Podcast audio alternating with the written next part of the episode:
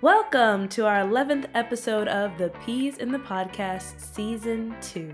Here we discuss trends and provide commentary on media and social justice issues, as well as our own personal life experiences. Please remember to hashtag wear your mask. Today, we will have special guest Nia Baker as our second guest this season, while we discuss today's topic of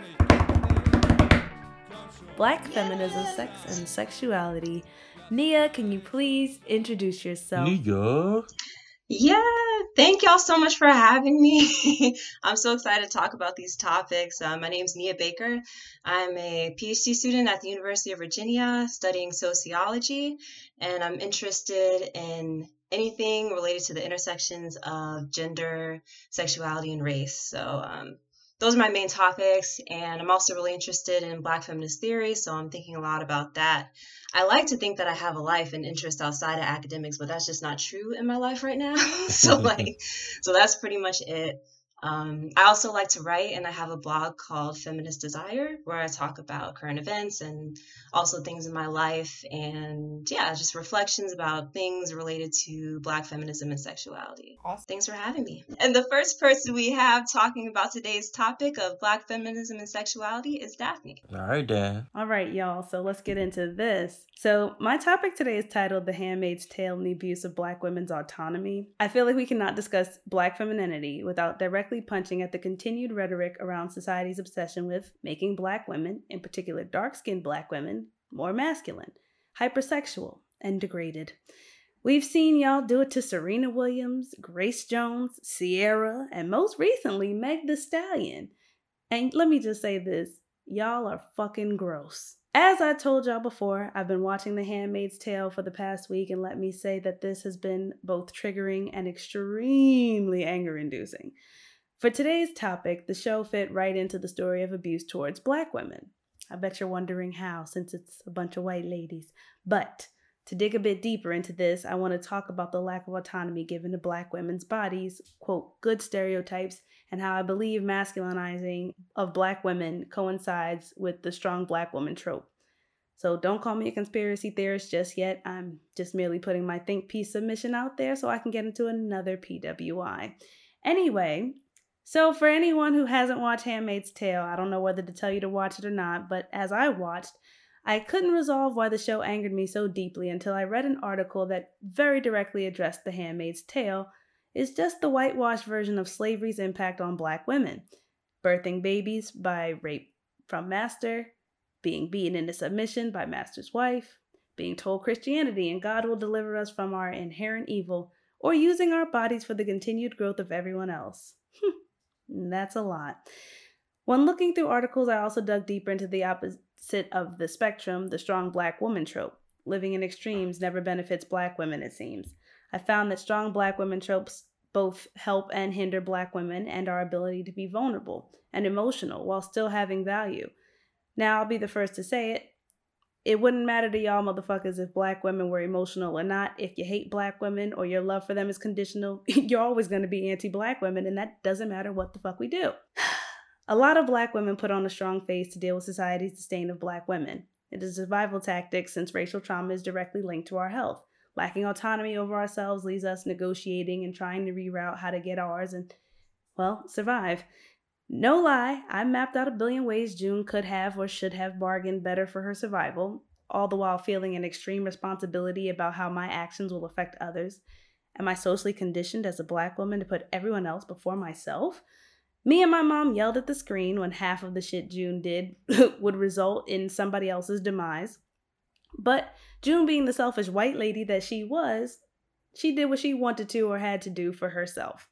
So, some quotes I pulled from another article was What does it mean to continue to have an intense motivation to succeed while you're also experiencing barriers to achieving that success? As well as, quote, the Superwoman schema including five elements a feeling of obligation to show a presentness of strength, feeling an obligation to suppress emotions, resistance to being vulnerable, a drive to succeed despite limited resources, and feeling an obligation to help others. And I'll end on this. It sadly seems the black woman's tale has continued to have a lasting effect on our autonomy and right to personal fulfillment. So I want to ask y'all, what's y'all think pieces or y'all hot takes on? I don't know if any of y'all saw The Handmaid's Tale, and I don't want to get in and spoil it for anybody. But what is your hot take on how Black women respond to having to negotiate for their own aut- autonomy? That's a very uh, loaded question. So, um, I feel like in terms of Meg, and in terms, well, yeah, I'll start with Meg. So, in terms of Meg, I think it was really uh, upsetting the fact that people just couldn't go with her story. Like it had to be something more. It had to be this. It had to be that. It got to the point where people were saying, "Oh no, she, no one even shot at her," and she had to like show her like bruised foot on Twitter and Instagram. And I'm like, "Yo, like, has it really? Like, are are are we serious right now?" Or even in uh, terms of Serena Williams, I think of how. Uh, like I've never actually been around men say this in like real life, but on Twitter I always see people say, oh yeah, she's so manly. Oh yeah, she's so this, she's so that. And I forget the name of the movie.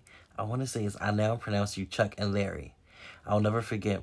They had like this muscular black man, like dressed up as Serena Williams. And you could tell it was supposed to be her. Going against like oh, this no. this pretty skinny white lady. Like that's supposed to be like Maria Sharapova.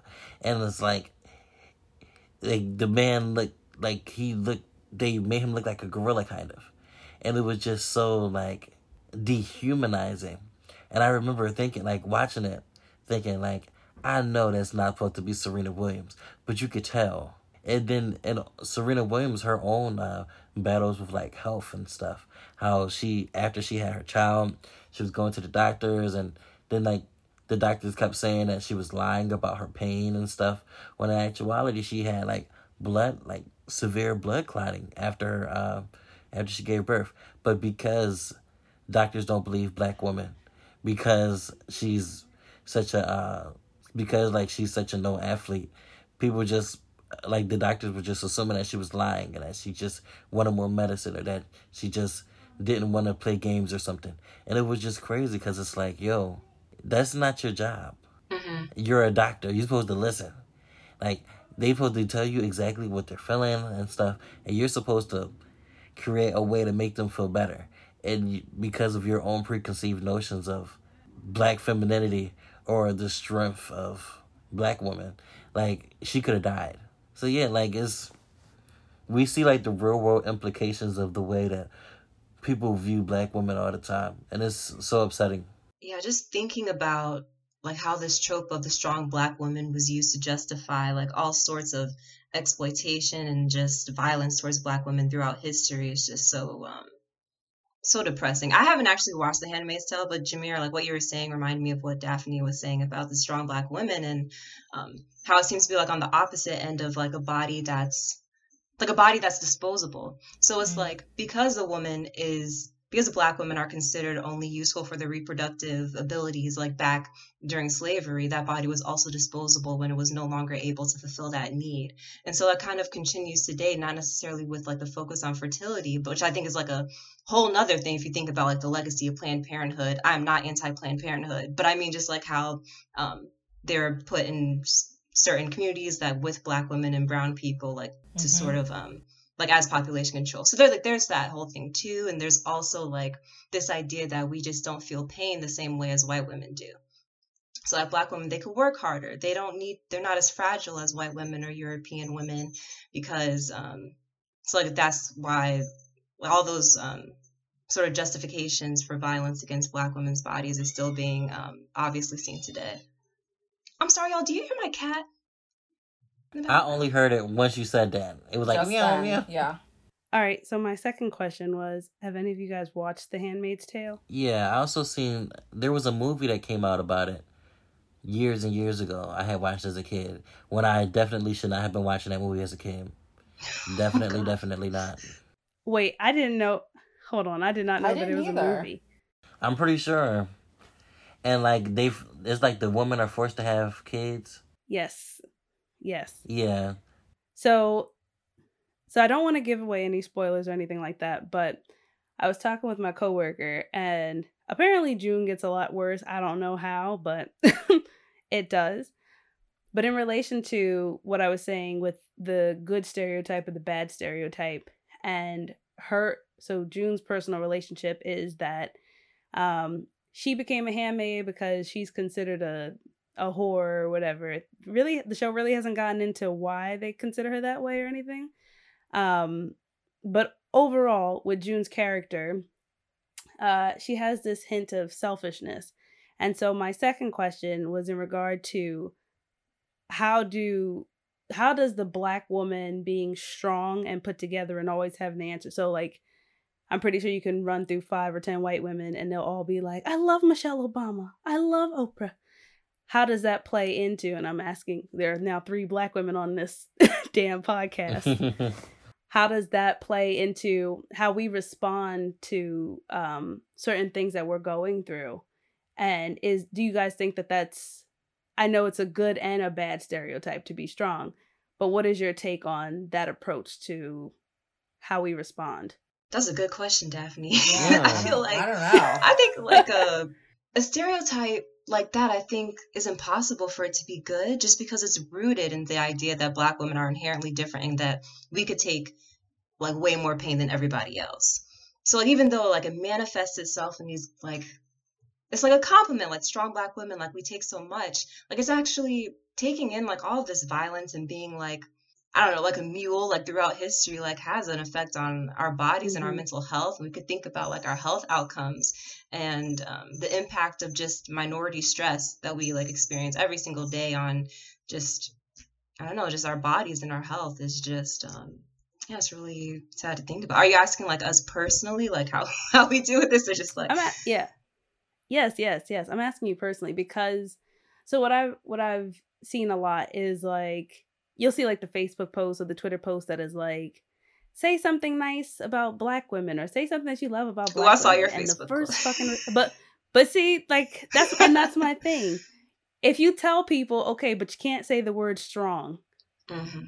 it, it goes radio silent. They're like, ah, I've been using that card for the last 10 years. I ain't got nothing else. And I feel like, so from watching The Handmaid's Tale, a, a large part of it is like her relationship with her friend Moira. And Moira's a black woman. And she's like, Moira wouldn't stand for this shit.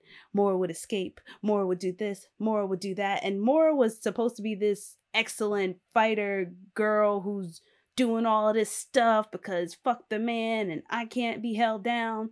But then, like, all the conversations that she has with Moira, Moira is like, bitch, keep your head down and shut the fuck up.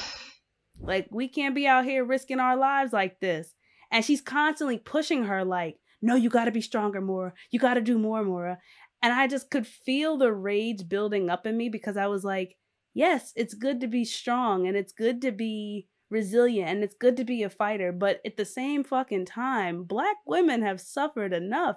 It's time for us to be fucking coddled. Like, so for me, my question overall is like, to you personally, do you think that the the stereotype of well the quote unquote good stereotype for black women is actually more detrimental i think that's that's probably how i wanted to word it, word the question in the first place but overall that's what i'm asking Mm. I don't know. Like for me, um, sorry, Jameer. Did you? Ain't good. Okay. For me, I mean, of course, I'm going to approach it from the angle that I always approach it, but like being raised by white people, I have sometimes, I feel like right now I'm using that as a cop out, but I promise I have a point. Um, I think that like I was never afforded that stereotype, afforded, quote unquote. I was never, um, Mm. that stereotype was never thrust upon me in the setting that I grew up. Like, not from my parents, not from friends, not from like the general society in which I grew up.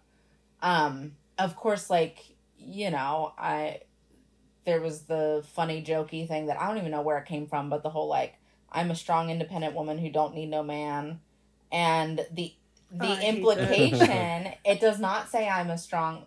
Wait, is the quote "I'm a strong black woman who don't need no man" or is it? I think Okay. so. I think it's Yeah. I'm a strong, independent Yes. black woman who don't need no man. So like even Yeah. right there's my example. Like black woman is definitely there I don't I didn't know that consciously. Like of course it's there, it's implied, right?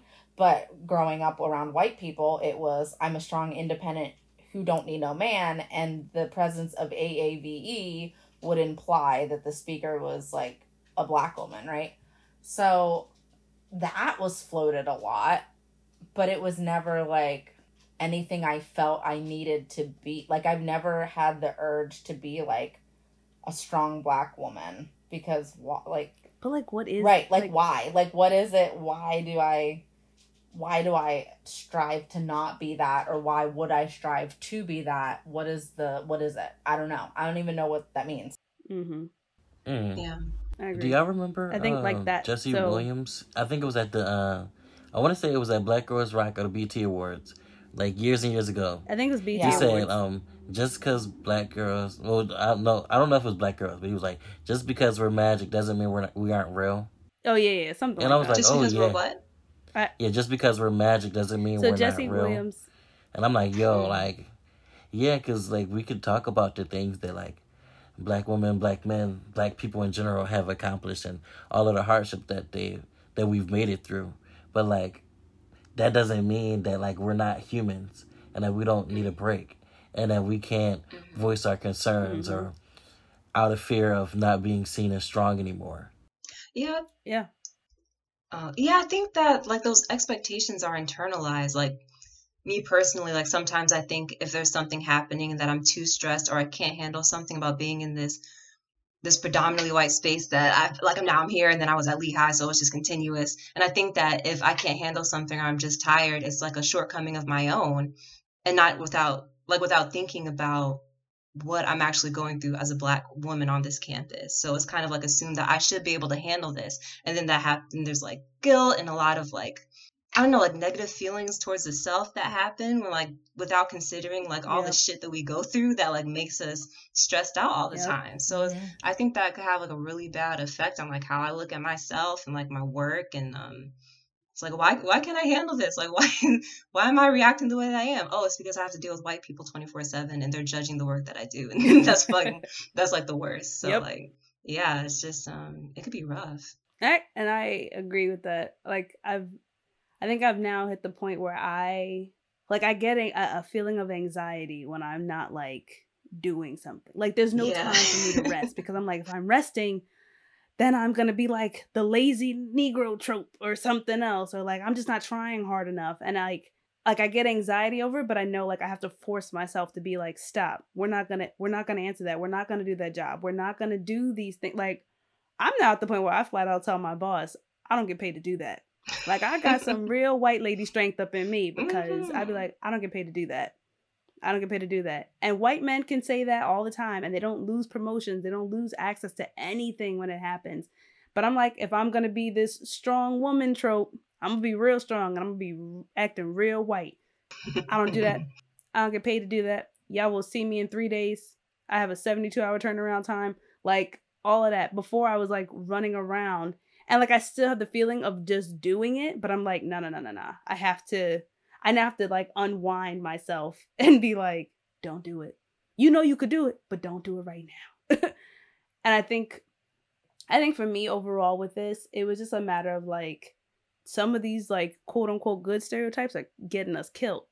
It's it's getting us real depressed, real anxiety ridden. Like it is not okay. Well, I'm gonna pass the torch over to Nia to speak on her topic today. Okay. You ready? Yeah, yeah, I'm ready. Um, so, um, yeah, it's kind of related to what you were talking about, like this, the idea of the strong Black woman. I was thinking about recently Black women leading social movements like Black Lives Matter. So I've been thinking about the movement, the organization, and it was funny because I, have, I was also reading an interview with Alicia Garza, one of the founders of Black Lives Matter. So I kind of prompted all of this and thinking about Black Lives Matter and its feminist roots so recently I saw a post from one of my mom's white friends that said something like, Black Lives Matter is pro gay and pro abortion and Marxist and anti American. And I was talking with my mom about this. And she, um, I saw her responding on Facebook, and she was like, "This isn't true. Like, not all Black Lives Matter supporters are like this. Like, not all of them are pro-abortion and pro-gay and like Marxist and all these things." And then I was kind of like thinking about how defensive she was about that. Like, but that's just my mom and I love her, but like, you know, we're all growing. And like all these things. I don't know what anti American means, but like I was thinking back to that post and that um the interview that I read with Alicia Garza and all of the claims that this white woman is making about Black Lives Matter, most of them is true. like it is rooted in like queer it's rooted in queer black feminism. Like that's just those people that founded it. Two of the Black mm-hmm. Lives Matter founders, Patrisse Cullors and Alicia Garza, identify as queer black women who did organizing around those um, with those specific like interest, not just interest, but like how it's they're informed by the black feminist movements of the 70s and the 80s. Like that's how they yeah. started their organizing. So like yeah, it is pro gay. Like most of the members of of the founding most of the founding people are queer women. Pro abortion, yes. Black black feminism was all about um, abortion rights and reproductive justice. Like that's something that they never were hiding and Marxist like Angela Davis, yeah, and anti-American. Yep. I'm just not going to get into because that doesn't mean anything. But yeah, I just think about how we don't talk about Black Lives Matter as an essentially Black feminist movement started by queer Black women, informed by intentionally following of like out of other black lesbian movements of the 70s and the 80s like the kitchen table press audre lorde and barbara smith and all these people the combahee river correct cor- the the Combahee River Collective. And all these people were anti-gay, I mean, oh, I'm sorry, pro-gay, pro-choice, and Marxist slash socialists. And they considered themselves as part of a global movement that transcended American borders. And they were definitely against American imperialism. So maybe that can be considered anti-American. I don't know. But I just thought about that post and like how my mom was so offended by it. And I'm like, well, that post is kind of correct. Like you can't, they're very, um, not okay with homophobe with homophobia like in previous um, black freedom movements. Like the black nationalists who were all about just like black women need to stay in their place and like gay men are just like fucking up like the whole thing and like or gay women just don't exist. They're just mad. So like they were very dismissive of any of that sort of difference but yeah. Mm-hmm. i just thought about how correct that post was and like how it was supposed to be an insult but um i don't know. I didn't see it as one. So i guess I have a couple questions. Um, have y'all seen this post I'm talking about, or like posts related to it? And what did you think about it? And um, yeah, I have not. Oh, really? yeah, yeah. I guess I, I haven't have seen it on my own personal feed because I don't have friends like that. But yeah, my mom does. So. yeah, I was wondering like, how yeah. would you react if you saw I, something like that? I have seen it, and I. So okay, I'm gonna put him on blast because we not we're not even like friends like that because of a few incidents like this recently. Um, so this one guy, and like we've had some conversations that were like me giving the black perspective on things, and they never went poorly. He came into my inbox once after his stepdad yelled at me on his Facebook, and he was like, "I apologize for my stepdad's words. Like that was really harmful." But mm. so like, is that a white people thing? Cause like yeah, I would never. Sometimes I find myself being like, I'm gonna yell with some random white people today, and then I get like flooded in my inbox like, I'm sorry, that was my uncle, cousin, brother. Oh, right. Yeah, that's definitely yeah. a white people and, thing. like they just it is. Y'all get apologies just, from white people. Just, you know, they just yes. have their mm-hmm. what?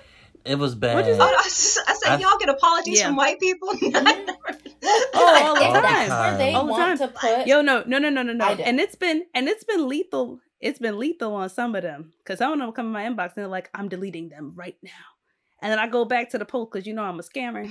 and they'd be like, How dare you talk to a black woman like that? Ah, ah, ah. And I'd be like, Yes. I don't even know these white right. people. But, but like, yeah, I wish. Great, wonderful, right. marvelous. So I was like, marvelous. Fabulous.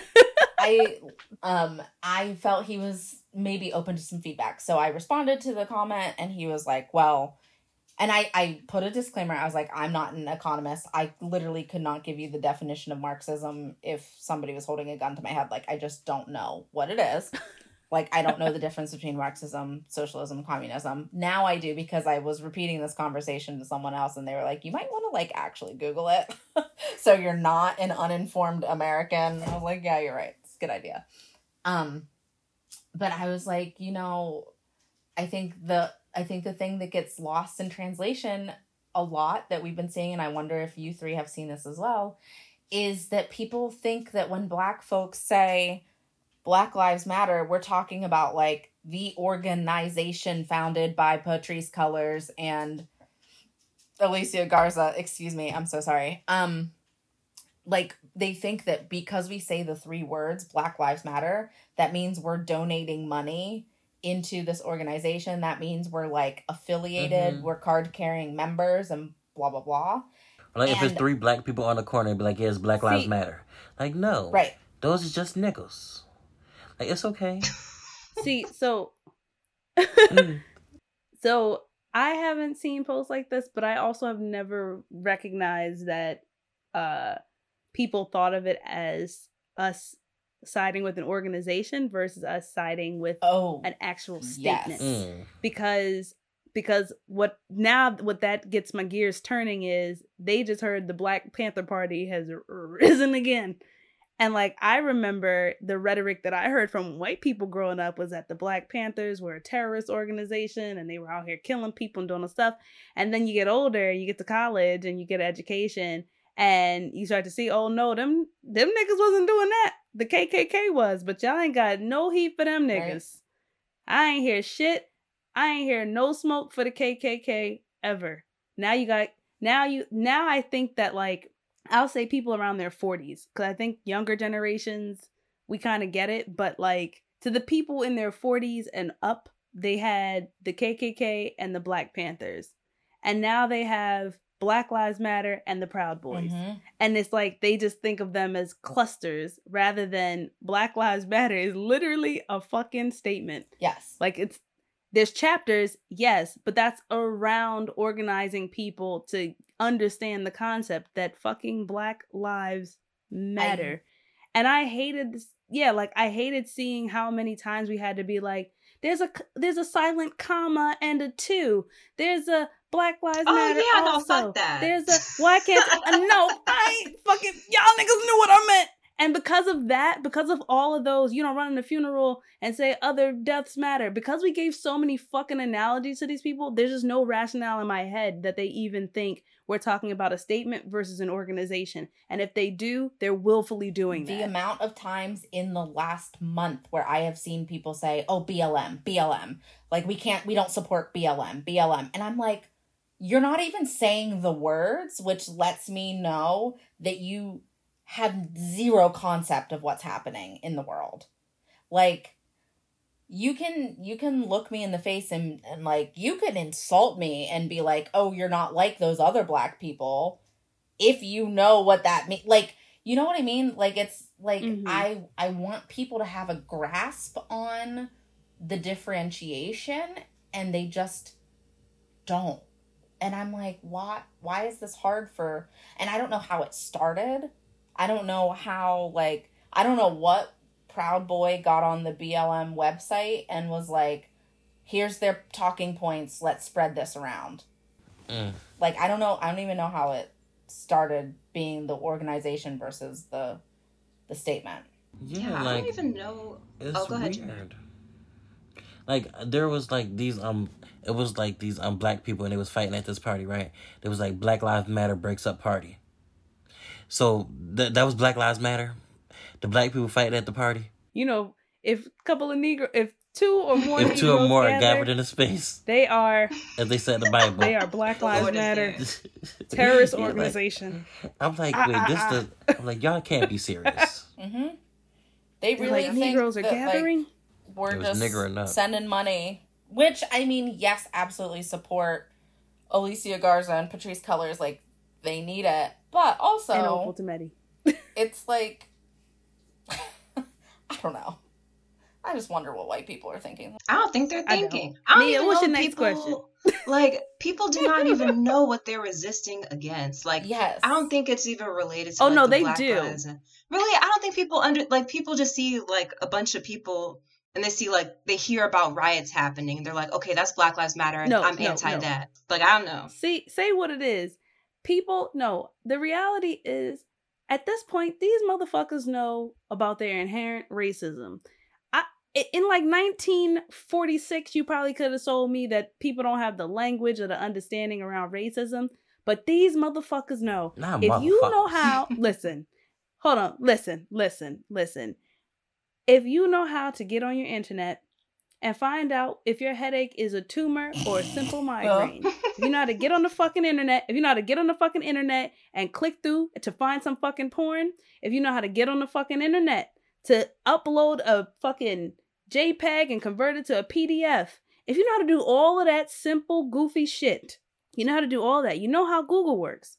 You were able to find fucking conspiracy theories on goddamn YouTube. You able to do all of that shit, and you mean to tell me that you don't know how racism works at this point? You got me fucked mm-hmm. up. At this point, you have found a covert method to hide your racism and you're shielding yourself behind it.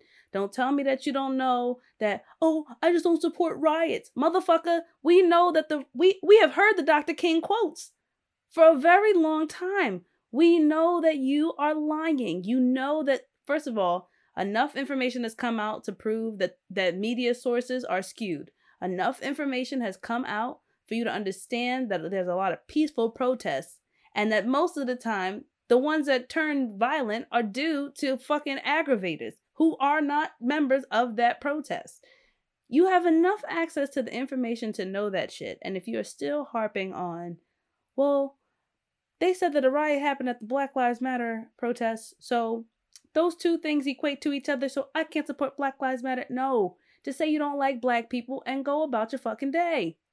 Because you don't have a problem with it when white people are stealing from Walmart and shit during floods and stuff. Y'all don't have a problem with the Boston Tea Party. Y'all ain't have a problem with none of these white people doing it, and you never associated it. The fact that the fact that Sandy Hook happened and y'all didn't associate guns to being the fucking problem don't tell me y'all now know how to form synapses, because y'all don't. No, I think it's a willful ignorance. I do. Because people don't, like you say, Fully. like people, um, Fully. people don't Google these things, but people don't Google things that they don't want to be true. Like it's it's not just like people like I'm not going to go on like here. Let me try to find something that challenges the long held beliefs I've had about my country and my people for the past five five hundred years. Like people don't do that. I also think that people don't um like this isn't making an excuse for people that don't know these things. I'm just saying that people will defend their worldview like to the grave. Like people just don't want to believe that shit is true and they're just not going to challenge it at all. And part of that's education too. Like like we know how many like the the stats with who's educated and like who supports Donald Trump like that. That's the thing too. So yeah, I mean, I don't people just don't like to challenge what they their place in society because they take it personally and they're like oh well i work hard so this can't possibly be true that someone has it worse off than me it's like no. I mean like we we know that um, privilege exists in a lot of different ways and people just are so resistant against that. It's because i'm um, teaching undergraduate students now like mostly white and like learning about these things and they just everyone just gets so defensive. But like sometimes they have moments where they learn but i'm also thinking like well all their family members like they don't they're not in this class.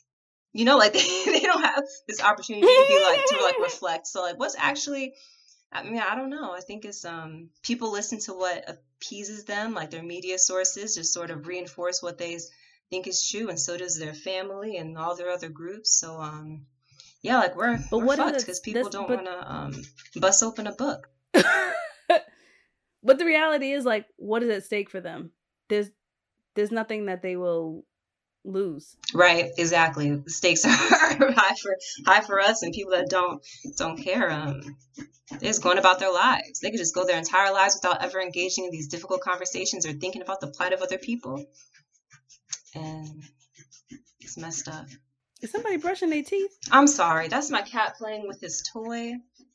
So thinking about Black Lives Matter and like its connections to black the black feminist movement, what do y'all um, think of black feminism? Like what does that concept mean to you?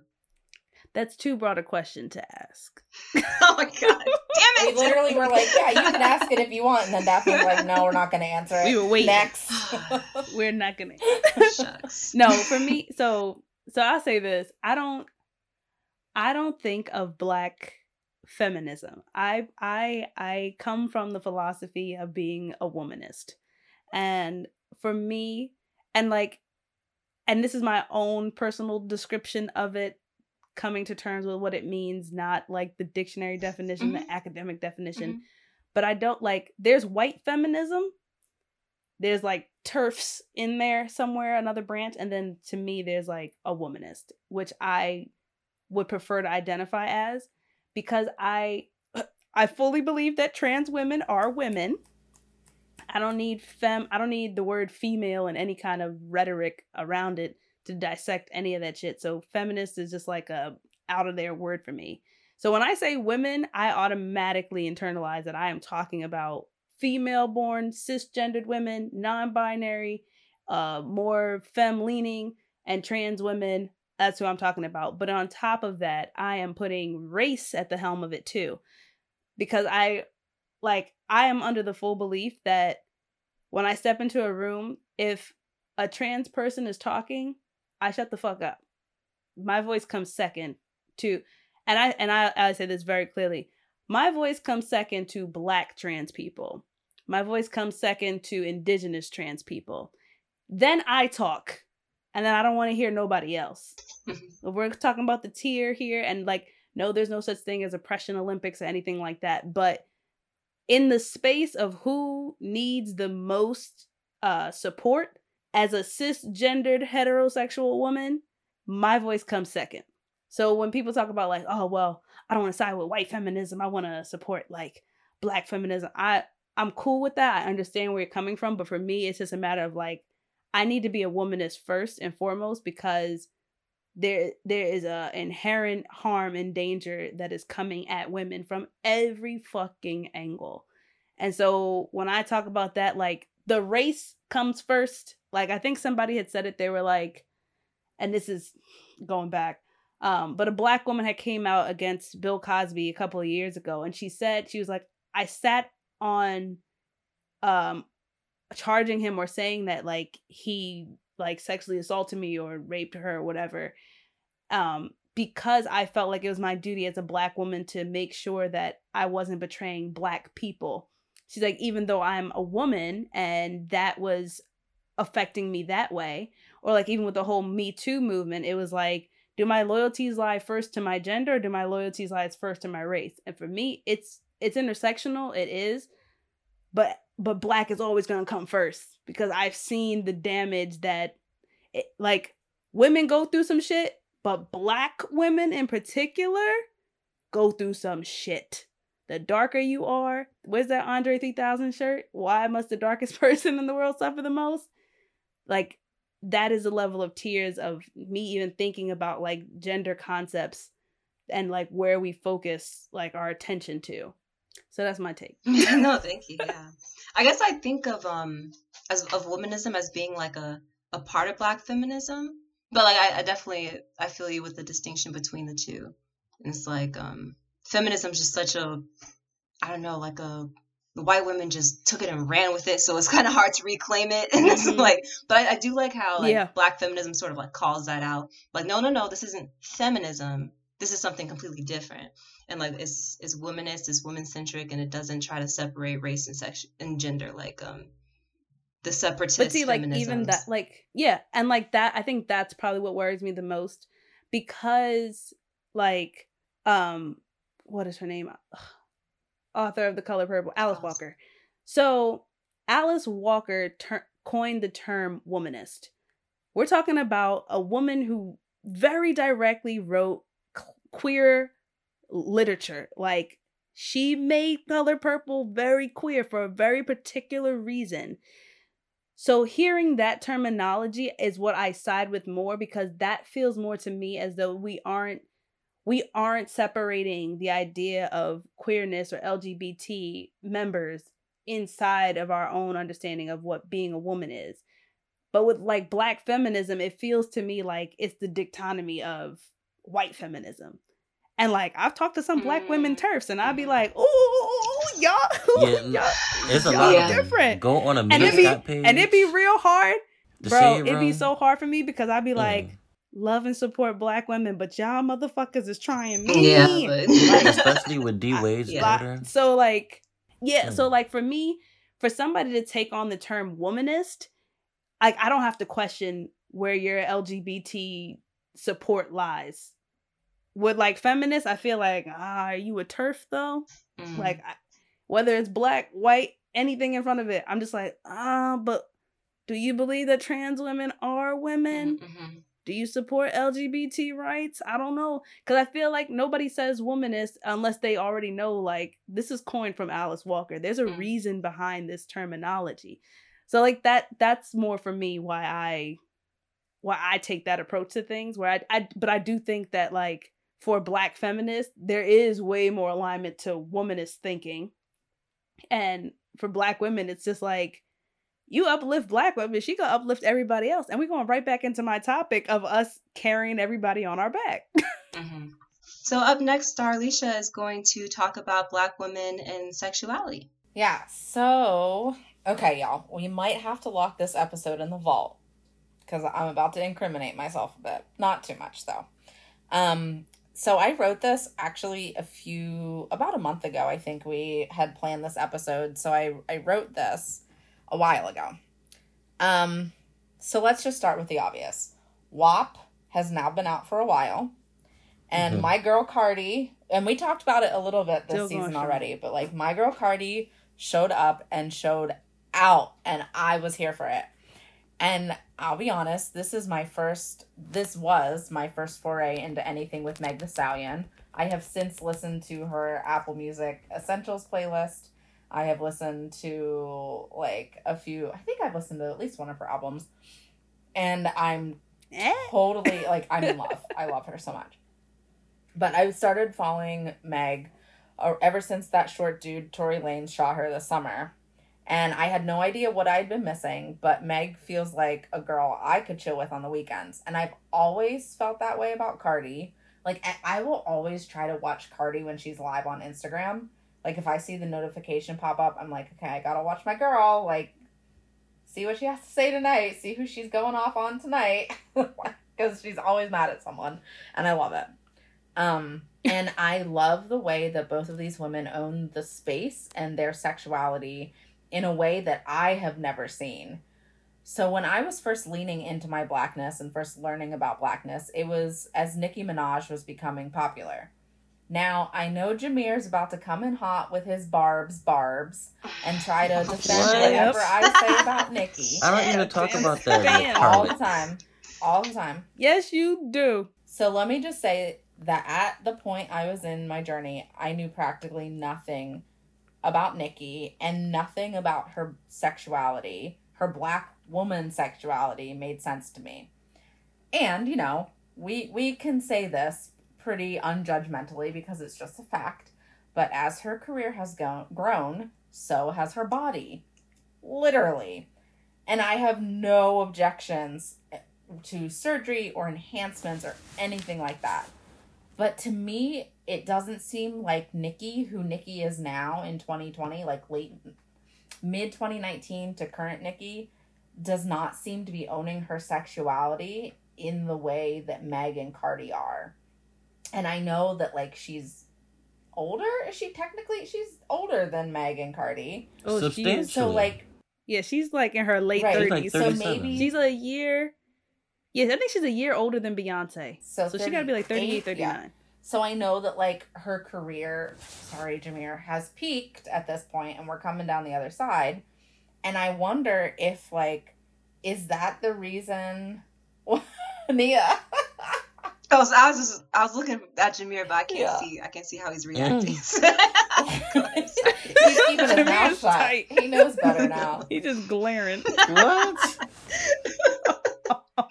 Jameer's like, How dare you talk about my girl like that? Not my baby mama.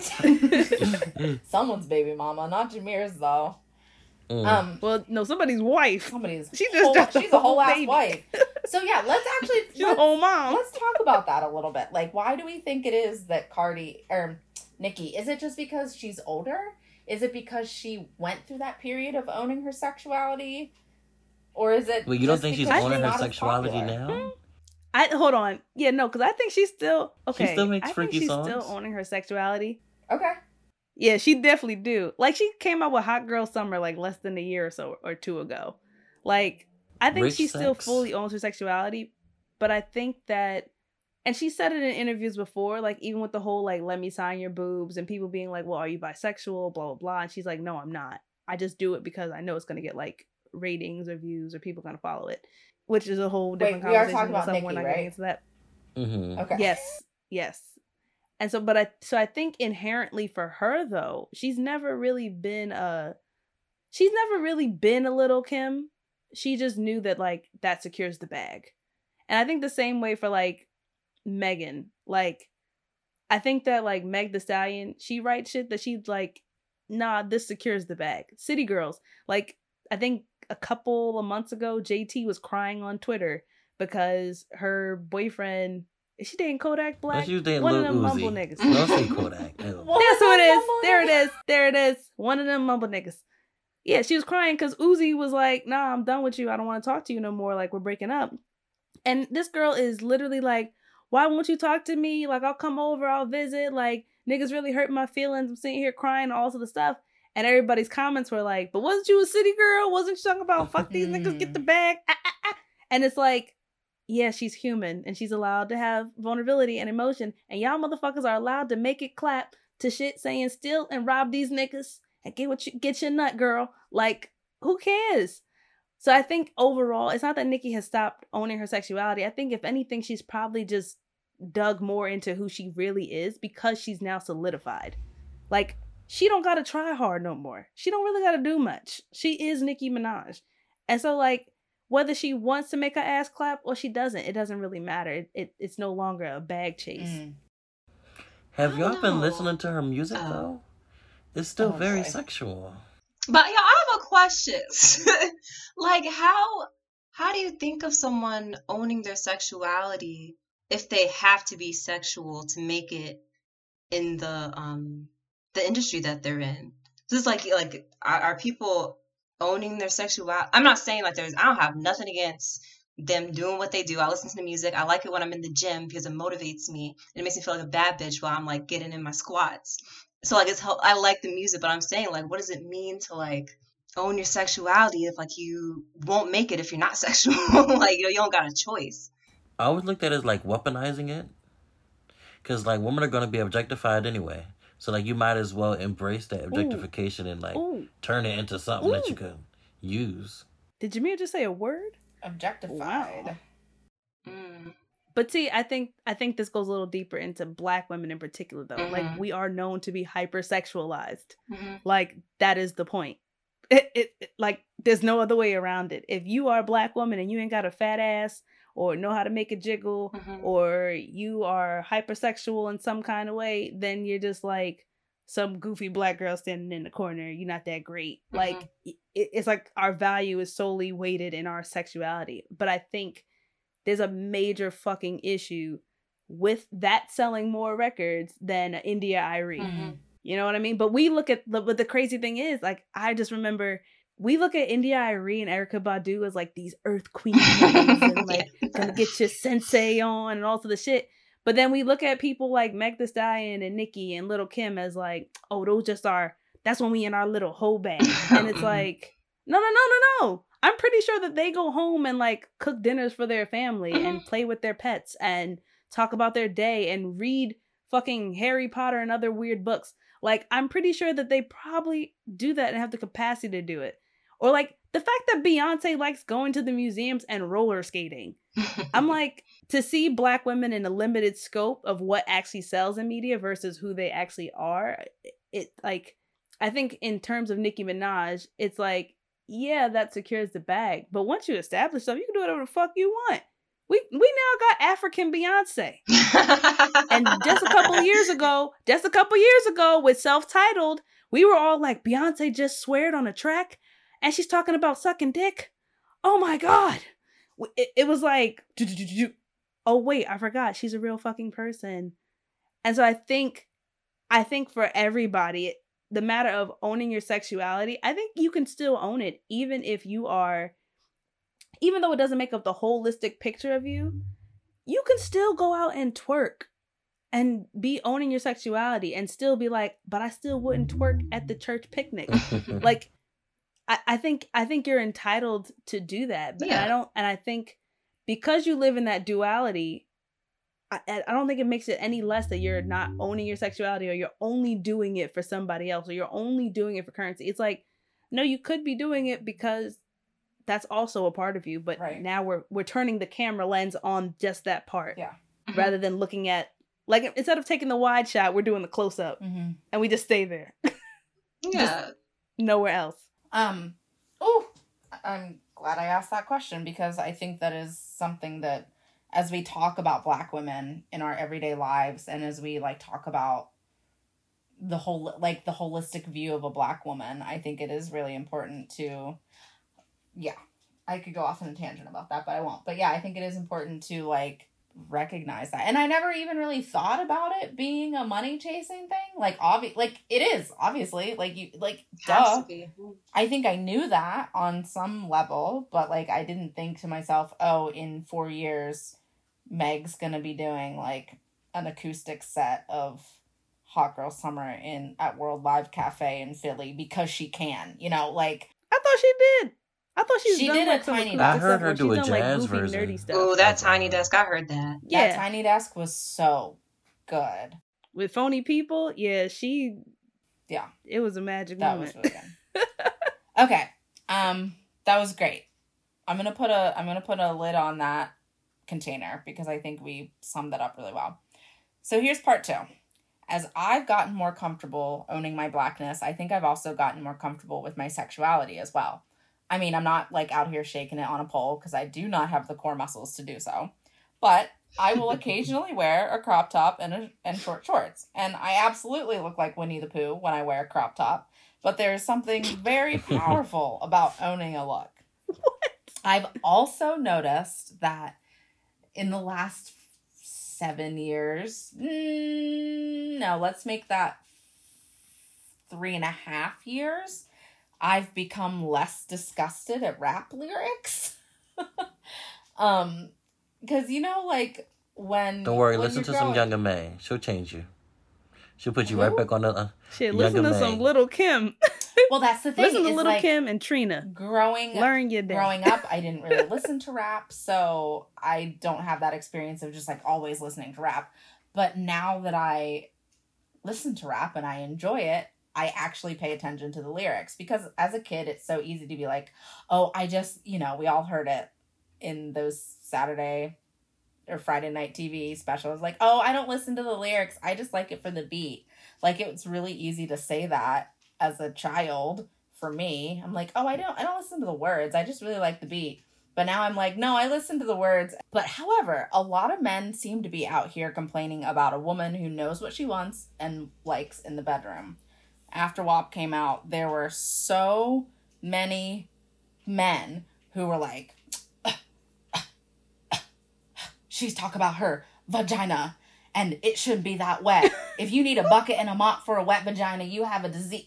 First of all, Ben Shapiro, just because you ain't never Shapiro made a vagina wet doesn't mean it's not supposed Him to be wet. and wet. his wife, they were both embarrassing Ooh, themselves. imagine telling on yourself like that. Ugh. My wife's Mhm. vagina has never gotten wet.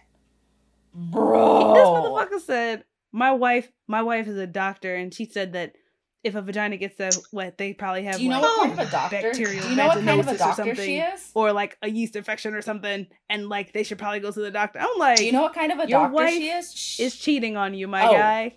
a People are so he gave you the answer ignorant. you wanted to hear. Obviously, they weren't speaking literally when they said that the requires their pussies require a bucket and a mop. Obviously, like niggas will say anything to discredit no. black women. Anything. It's just so. It's so crazy.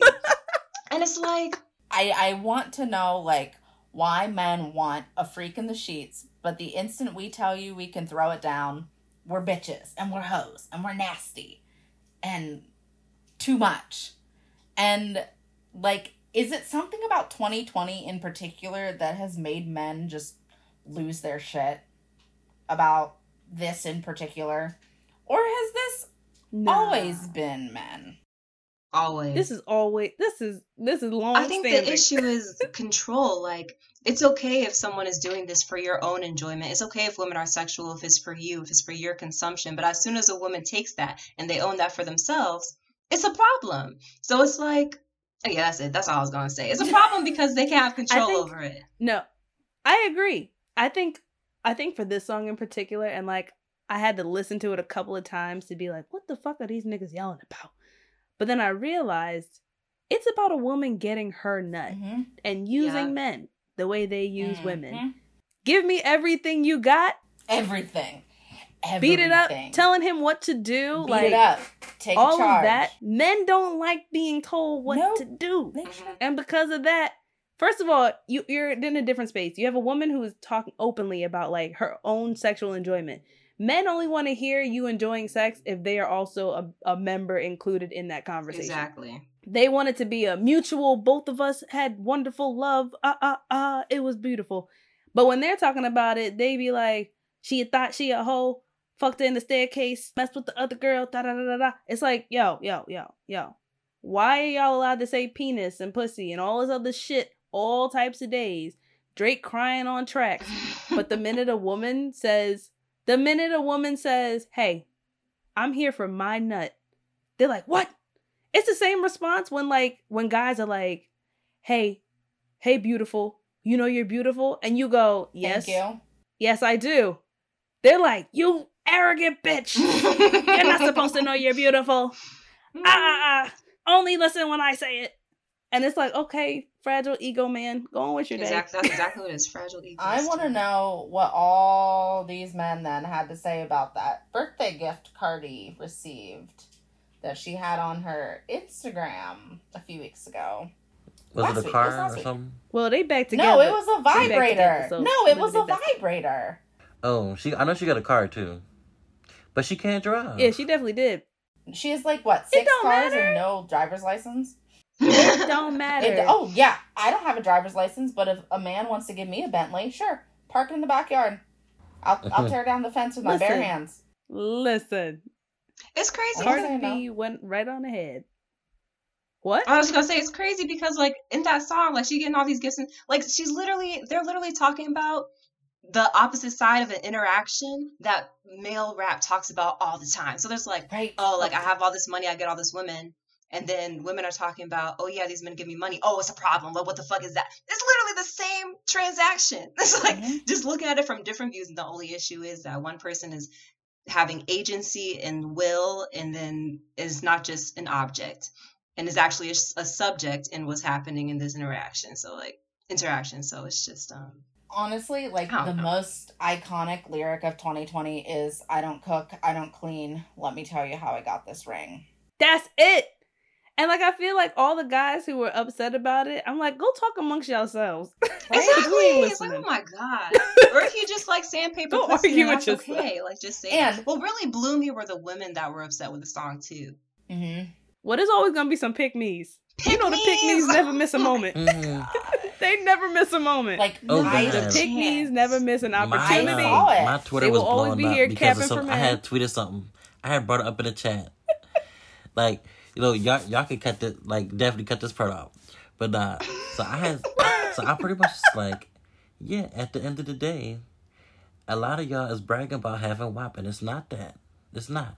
It like e- everybody does not have that. It's the truth. I mean, it's That's true. It probably is the truth. I'm gonna have to cut Yeah. that. Like y'all have I'm gonna have to varying cut degrees. that because Jameer just embarrassed herself. Y'all have varying I mean, degrees.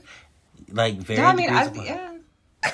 And then Yeah. like I mean, when But- I say I got like a million impressions on Twitter in like three days, they was grinding me. up. They was like, Wait, you said this? Yeah, they was like, you little That's dick having. Jameer. I'm like, you seen it? You little dick having whore. they said that's why you bald headed nigga. Why are you instigating? this?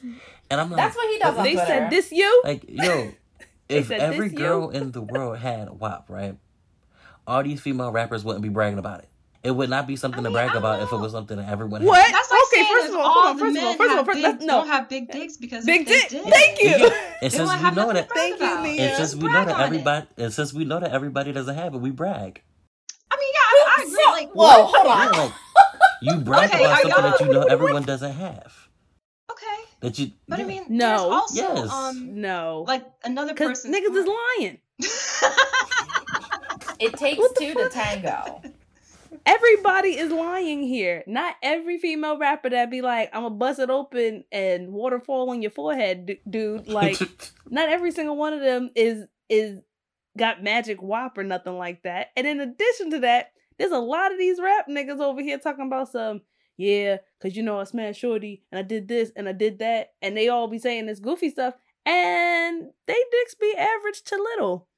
They just get away with it because They famous. y'all like being sold a fantasy. And they got money. Like money.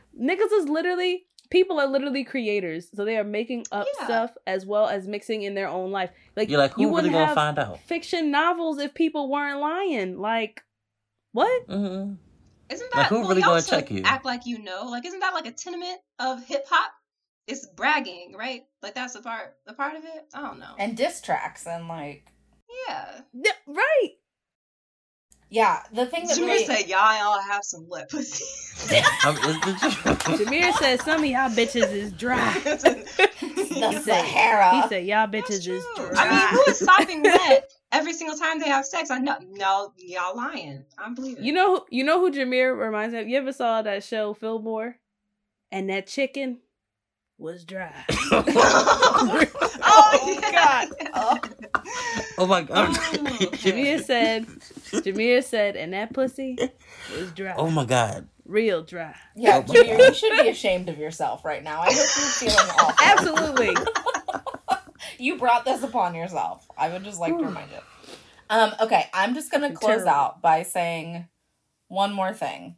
I ha- I saw a lot of people, black and white people, say that WAP has set black women back. What? To that, I say, back to What? what? Y'all have been policing black women's bodies for centuries, millennia, and you cannot stand to see this liberation. And the other side of this, I think, is black women owning our sexuality in that we acknowledge that we all do it in different ways. For example, and I said this before on this podcast, I cannot twerk to save my life. I can't do it. I've tried. I've practiced in front of the mirror. I've practiced in front of friends. I've practiced in front of people I've been dating. Just like purely like critique, color friends? critique my booty. What colored friend? What color are your friends? Black. I had a black. So I had a black woman just had to try to check, teach sis. me how Nah, to twerk. nah, nah, Nia. See, Nia, Nia looking at me like I'm crazy, but I had to ask Yeah. because every time I seen white girls laughed. twerk, Oh, they do the windshield, they do the windshield wiper, or it's all in their shoulders. right. like And I'm just back. staring like, Are you twerking I'm your back? not why are you trying to hurt your spine like this? Right. This is not healthy. I've tried it and it just doesn't work, but it's okay because I have resolved Don't worry, myself to the belief I'm that I'm teacher. talented in other areas. And that's all I have to say about that. Listen, you don't cook, you don't clean, but you can show how you gonna get there, how you got that ring. That, that was before any of that. That was before I knew I was black. Doesn't count. Stop. I'm screaming. All right, y'all. Any closing thoughts before I kick this to Jameer, even though I'm not really sure what he's about to say? He might embarrass himself again. He he about he's about to embarrass himself for real. No, this I feel This it. some good. This no, is good. Jameer's topic's actually really good. So, Jameer, take it away. Okay, so first and foremost, I just believe that any conversation surrounding black female sexuality that leaves out Zora Hurston is and her work is just a travesty. So recently I've been rereading her book Their Eyes Are Watching God and honestly I had read it in passing years ago, but I feel like it means so much more to me now. The book itself kind of oh, where's he going with this? Cause where's he going with this? yeah, like I'm not problematic all the time. No, no, no. Go ahead, go ahead. I'm listening. I'm listening. I just I really need you not to say nothing crazy. I'm not, I I'm not, I'm not, I promise. Go ahead. Okay, so yeah, I had read the book in passing years ago, but I feel like it means so much more to me now. The book kind of works itself as a coming of age tale, as well as a life journey of its main character, Janie Crawford. We watch as the timid and often invisible girl and then woman becomes more liberated after the death of her first husband. I'll let you know right now, the book has a lot of stuff in it. For the most part, there isn't a really good representation of a black man throughout the story outside of her lover, Cupcake. I think it was, no, Tip Cake? Something. I, I, I wrote this a month ago. Who dies? At a, at a, It's well, yeah, t- yeah, yeah. Her, uh, oh, dag. Let me see. Yeah, for the most part, it, it isn't really a good representation of a black man throughout her story, outside of um her lover, Tea Cake, who dies, And a lot of writers during the Harlem Renaissance, namely Richard Wright, attacked the story for his lack of depth in its male characters. He pretty much argued that this oversimplification of Negro lives was disastrous to our survival. But what me and a lot of other readers got from this, what got from what he said was, you're making content that makes black men look one dimensional and angry, and we don't like that. This is content that only white people can enjoy because it attacks black men and it makes us look bad. Matter of fact, I'm gonna just throw his actual quote right here. Ms. Hurston voluntarily continues in her novel the tradition which was forced upon the Negro in the theater. That is, the minstrel technique that makes the white folks laugh. Her characters eat and laugh and cry and work and kill. They swing like a pendulum, eternally in a safe and narrow orbit in which America likes to see the Negro live, between laughter and tears. I bet the fact that she didn't have a man to come and save her really messed up. Like, that really messed with his head. It's funny. Alice Walker was able to bring newfound light into Hurston's works, and she wrote about black women, well, no, she wrote about black men in a way that Richard Wright probably wouldn't have approved of as well. Just like white men, or all men in that matter, we have the capacity to oppress to oppress women. And women should be able to talk about bad black men, the ones who've hurt them, the ones who've lied to them, and so on. I personally don't feel like I fall into any of these categories, but there's many of us who have, and they need to be held accountable. I just wonder when we'll actually get to a space where men and women, especially the black ones, can talk about things like sexism without it turning into an argument. So that goes into my questions. well, but before anything, I just want y'all to know that like after after he wrote such like a terrible review of her book, right? He reached out to all these different publishers and used his clout to pretty much make it so she would never be able to publish anything else for the rest of her life. Anything major anyway. So like he ruined her literary career. So I just want to say this. One, Richard Wright was married to white women, living his glorious ass life in fucking France and running away from all his goddamn problems. Oof. So I don't want to hear this motherfucker talking about doing it, telling black women how to live or what to do, especially when you decide to take it upon yourself to destroy her career.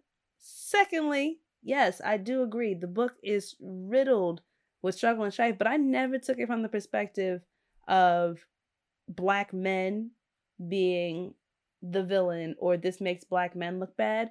I hated the book because I hated how abused she was. When I read this in high school the first time, I never wanted to hear from Zora Neale Hurston again because I was just like, how dare you write about a black woman and all that happens to her is she gets abused.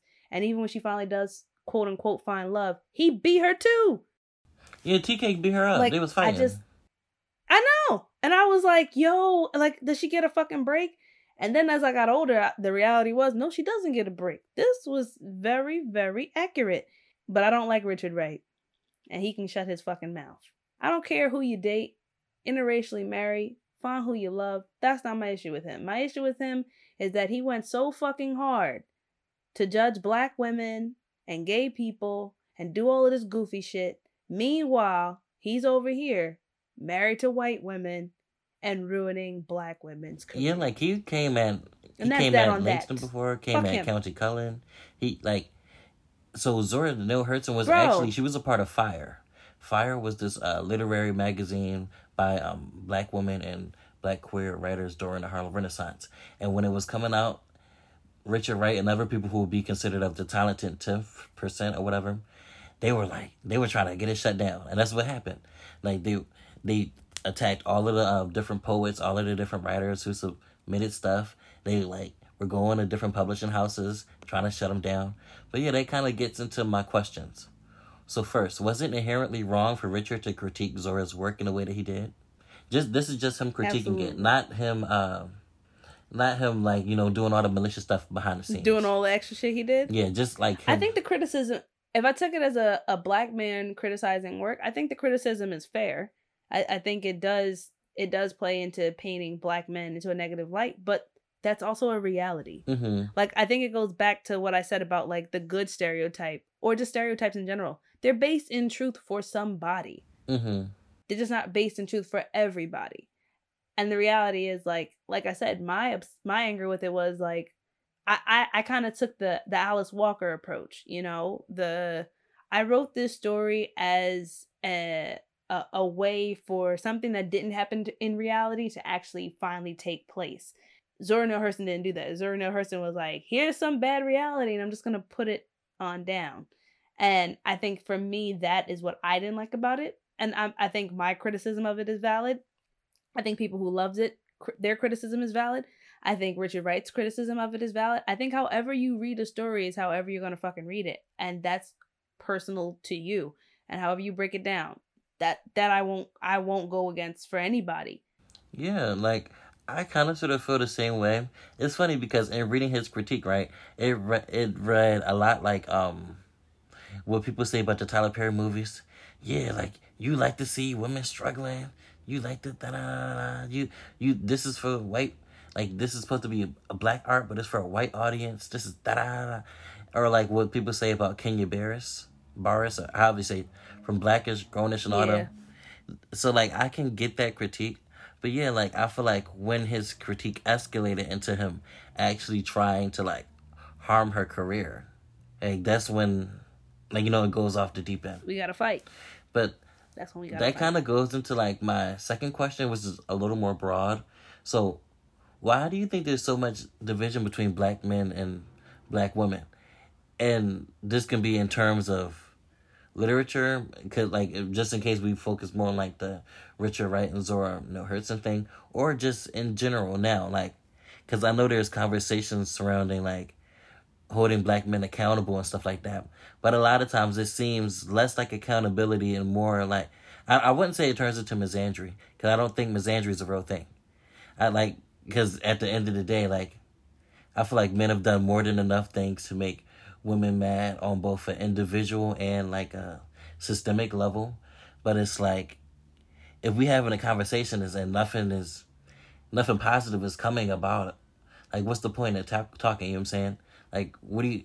How do y'all think we could bridge, try to bridge this division? I think I think for me, I'm more afraid of the women who Mm. take Umar Johnson seriously. The Shea Butter Queens. Like I feel like you are I feel like you are more lethal than anything else because not only do you not benefit from the crazy oppression that's going to come with his rhetoric and ideas, but like you're also sitting here like capping for this nigga. Mm-hmm. Like They be going harder than the niggas I'm an agent of the patriarchy. It's me. I'm here to oppress the lesser women. like, uh, yeah, they, So they I- be going I- harder than think- the men. they do. That that's why I said it. Like I get a little bit more afraid because then I think too, like I think at some point men also like they hear they hear like weird patriarchal oppression reverted back to them or like said back to them through like women but not in a combative way in a i agree with you and i think that is where most of the time men be like oh wait a minute this sounds a little off like it's cool when they're saying it but then when they hear women saying it they're like uh this sounds a little wild. Like why are you siding with something that is going to oppress you? But like like i think that's why like pick me's i get very very like uh y'all are fucking different. Because the first thing that'll happen is we get an amy coney barrett where Mhm. men are like you see we put a woman in place because you women kept asking us to put a woman in power and we did and then all the women are like but she's an agent of the patriarchy I thought you were about to say she was an agent of the for. devil. I was gonna say, Amen. Yes, that too she does give That a very devilish too. vibes. Like same thing if I like throw some water, some holy water at it, just like catch on fire. But yeah, like she gonna start melting I do, i'll get you my pretty I do hope that we can get to a, uh point where like it doesn't have to be like um I don't know if you guys have ever checked out like the Grapevine TV. It's like this um it's like No. this young millen these like young millennials and sometimes like people around I I I say like twenty to twenty five. They get on there and they talk about like different black issues and stuff on YouTube. It's a pretty big thing sometimes, but like a lot of times, the few times I've actually watched it, like the men, they like overtalk the women, and then the men are always like they just like real homophobic, real transphobic. The girls be transphobic too, but they don't be homophobic. And then like they just be yelling and screaming. And I'm like, oh damn, it do it gotta be all this. I I'm not gonna lie though, I haven't checked out their stuff in a long time because uh, I'm blocked. what the I'm blocked for a good reason though. I'm blocked for feminism. because the girl because Okay. the girl had shared this thing that was slut shaming this uh it was slut shaming somebody and I was like this is slut shaming that's not cute. And she's like it don't it don't matter if it's slut shaming because it's a white girl. And I'm like slut shaming anybody is bad. And she blocked Yeah. me. So I'm yeah I'm I'm blo- I'm blocked on her personal account and on the Grapevine TV's Twitter account. So like I I guess I can't this is why men don't talk about sexism. We get blocked. Okay? Imagine said- that being the Either worst way. thing that happens to you. Yeah, I, I yes, Right. I told her, I told her top, I told her top slut shaming, and I got blocked. hmm There was a, uh Childish Gambino. Uh, he did a, a comedy thing. He said like, it was like yeah, cause like you know you always hear like a crazy, you always hear crazy girlfriend stories, but you never hear crazy boyfriend stories, cause they be killing y'all. He said something like that, and I'm like, oh. it's Jameer, true. you're have to give a trigger warning on that, bro. I'm like, it's true. Did he lie? that hit like a Mack truck. Did he lie? All right, everybody, we are out of here. All right, night, y'all. Bye.